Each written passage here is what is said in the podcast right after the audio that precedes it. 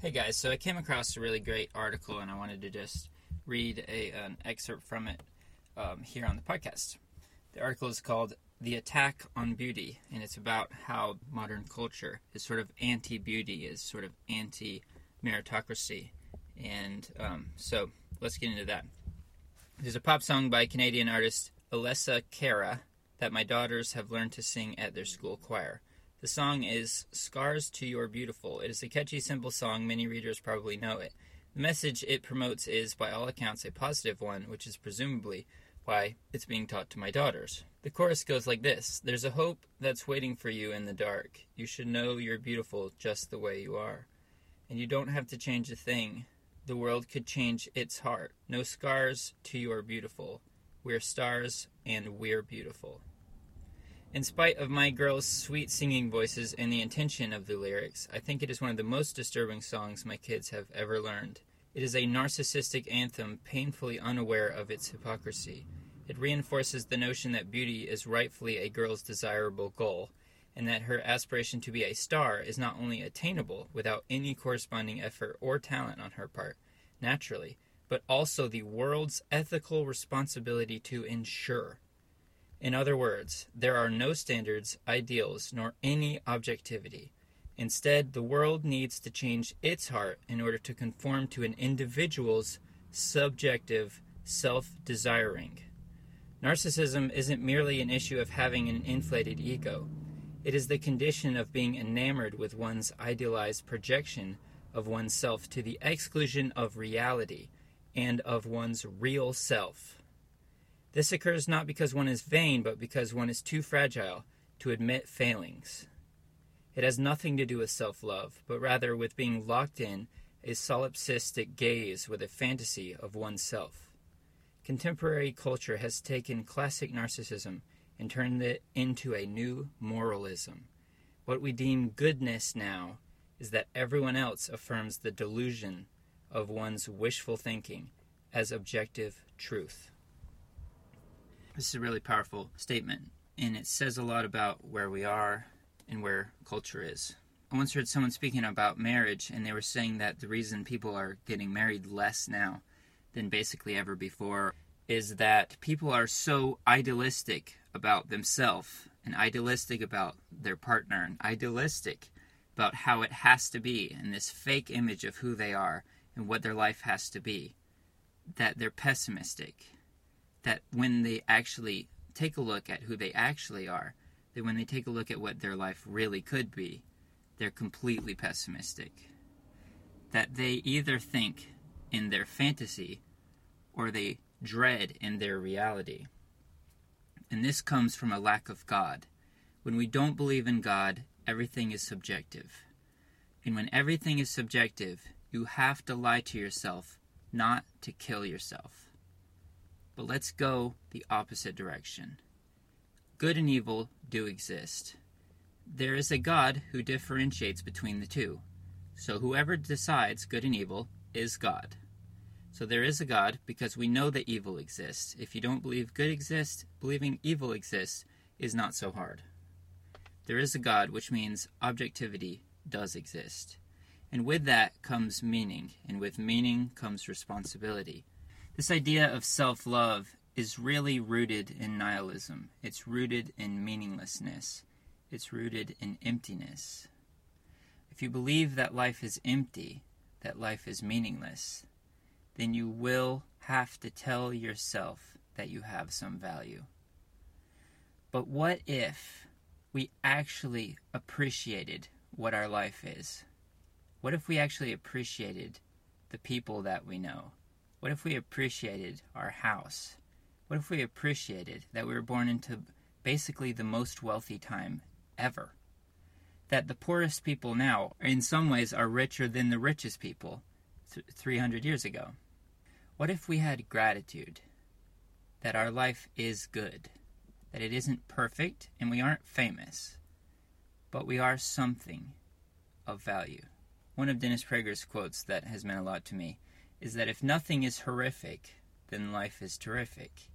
That way of seeing the world. Why can't things just be okay? Why isn't okay good? Why don't we value that things are stable. The average person you'll meet at a gas station is kind and normal and nice. Even that has not always been that way. We are standing on hundreds and indeed thousands of years of Christian morality that allows you to walk into a gas station and the average person to just be nice to you. There was a time when everyone fought against everyone else, where everything was survival, and that is not the world we live in. We live in a much safer world, a much more cooperative world. And maybe your life does have meaning. Maybe there is something valuable about who you are, and maybe you could make it better without hating yourself. As Christianity took the power of the culture, it started to become corrupt. As it became corrupt, the Richard Dawkins of the world saw an opportunity. They came in, pointed out the corruption of the people at the top, which was really there. So we bought what they had to say, hook, line, and sinker, instead of iterating on our Christian culture and weeding out the problems.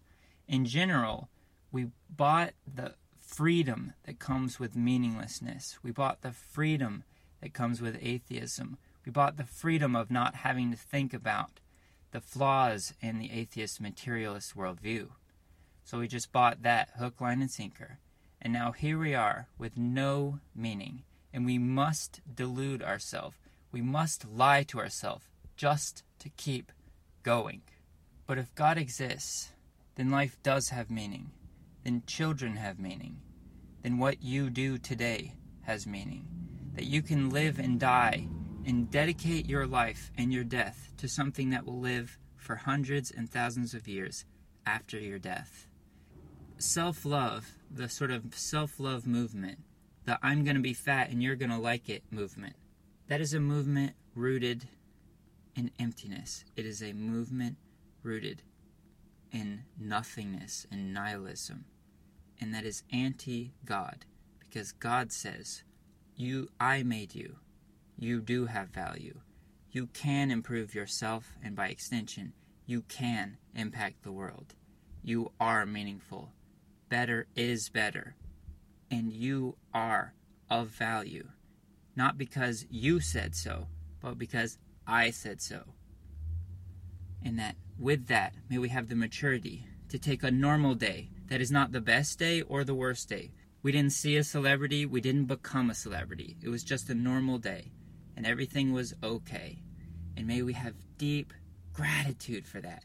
May we feel richly the beauty of a stable, sweet, normal day with all of its flaws. That that is the goal. One of the biggest problems with the modern world and why young people are so unhappy is that we're all just rich enough that we don't have to do anything. We don't have to develop anything. We don't have to experience enough pain to overcome enough things to have any kind of confidence. The reason young people lack any kind of self confidence or identity is because they haven't overcome anything. They haven't stacked a million little victories on top of each other to say, that is who I am. That is what I fought for. Those are the hills that I died on. When you don't have that, you don't know who you are and that comes with misery. To be overly protective of either yourself or your children from your own failures, from the failures of your life in ways that reality is trying to respond to you, may be a win in the short term, but it comes with dread in the long term. That the more you address your own failures, the more you enjoy the world and appreciate the world. But the more you ignore your own failures, the more angry at the world you will be. Here's a way to illustrate what I'm saying. Why do young people hate when an older person tries to act young?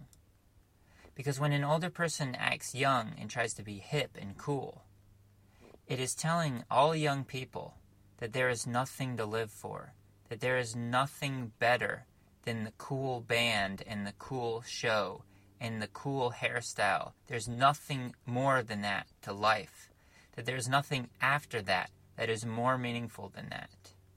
And that is deeply depressing. That is deeply depressing. One of the greatest things my parents did for me when I was young, since I was young, is they always pushed me to grow up. They always gave value to growing up. They always said, Grow up faster. One of my dad's sayings growing up was, You're going to be an adult a lot longer than you're a kid, so grow up faster.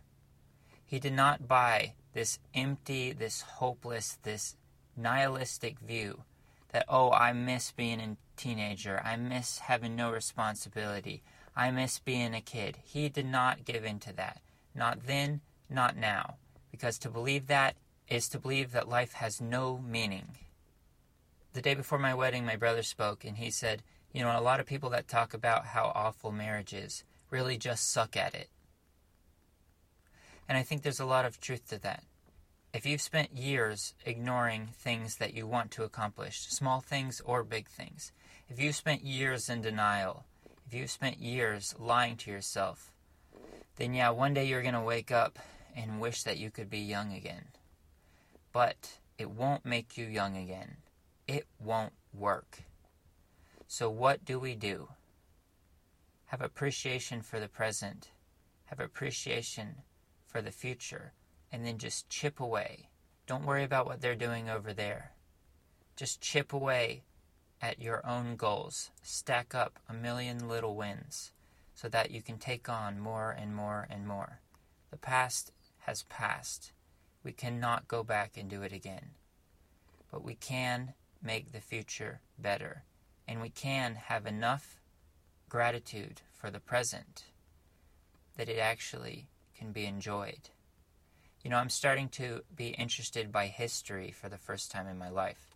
For the first time in my life, both because I'm married and I'm reaping, you know, these like very deep, unnoticeable psychological benefits of being married and feeling the stability and the warmth of that.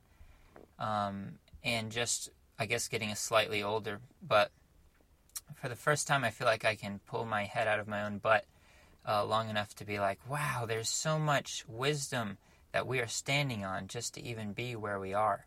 There's so much genius thought uh, in my faith as a Christian, you know, trying to read some older uh, thought leaders of the Christian worldview and, uh, you know, of America, of the way the power is split up. There's just so much to be learned and appreciated and that that is the ongoing mystery, the ongoing enjoyment of life. And that with that feeling of appreciation brings back the color to life, brings back the meaning to every day, brings back the, ability to feel an enjoyment from a small thing, and to know that there is something worthwhile that you can give your time and your life to, whether that be a family or a podcast. Gratitude is the mother of happiness.